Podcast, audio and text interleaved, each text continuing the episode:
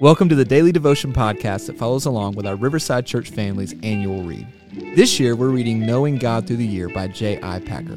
We hope this year you'll be filled with a fresh insight and joy in and throughout your God time.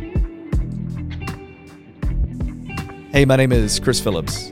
I'm the lead pastor at our Riverside Church family, and I'm going to be your host for today. Today's reading is from February 1st, and the theme of today is the Father's will. The scripture we're going to be looking at is Mark chapter 13, verse 32. Mark 13, verse 32 says this. In the heading above this section, it says, No one knows the day or hour. Verse 32 says, Now concerning that day or hour, no one knows, neither the angels in heaven nor the Son, but only the Father. Uh, imagine with me, if you will, a renowned professor. This professor is famous for his vast knowledge, like most of the professors that you and I know. But this professor chooses to teach an elementary class.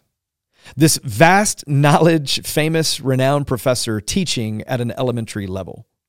In this role, he restrains his advanced understanding to actually suit his students' level. He doesn't lose his knowledge, not at all. He simply selects what is relevant and necessary for his class.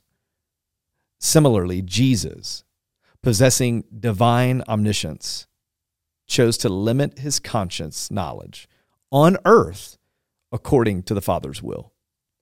Much like the professor who teaches basic arithmetic instead of complex calculus to students, Jesus walked among us with a human understanding yet in complete harmony with God's plan.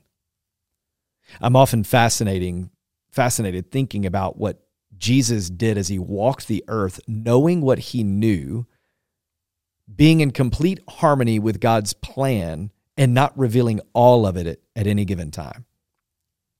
He knew what he wanted and needed to do based on what the Father was calling him to do.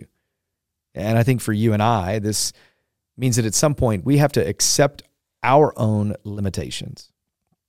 You see, just as Jesus accepted the, the limitations placed by the Father on him on earth of not letting everyone know what was going to happen and exactly when it was going to happen, we too can embrace our earthly limits.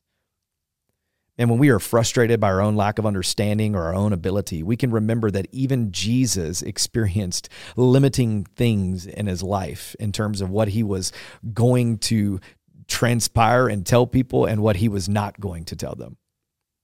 And this perspective for you and I can bring peace and acceptance in the midst of our human constraints. But this also helps us trust in God's wisdom and plan. You see, Jesus' life exemplifies trust in the Father's wisdom even without possessing all knowledge. You see, patience, uh, we can practice trust in God's greater plan for our life, even when we do not have all the answers.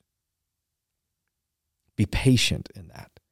Embrace faith over understanding, recognizing that God's wisdom surpasses our own. You don't have to have all of the answers because God has them. And last but certainly not least, we can have a gratitude for Jesus' earthly journey. And we can sit and reflect on the significance of Jesus' earthly limitations and his obedience to the Father's will, especially for our sake. Maybe in our prayers or our reflections on a day, we can express gratitude for Jesus' willingness to experience human life with its limitations, which allowed him to fully empathize with our condition and ultimately achieve the redemption that we needed to be in right relationship with the Father. Father, we love you. We thank you for the example that Jesus set. The example that even though he possessed all of the knowledge and all of the things that it means to be the Son of Man, fully human yet fully divine, he operated in your will. Lord, he didn't share what he didn't need to share, but he just focused on fulfilling the mission that you had for him. So, Father, may we too, in our own limitations, trust in you with everything. In what we do not have or what we do not possess today, Lord, let us rest in your plan, your perfect plan, God, for our lives. We love you. We praise you.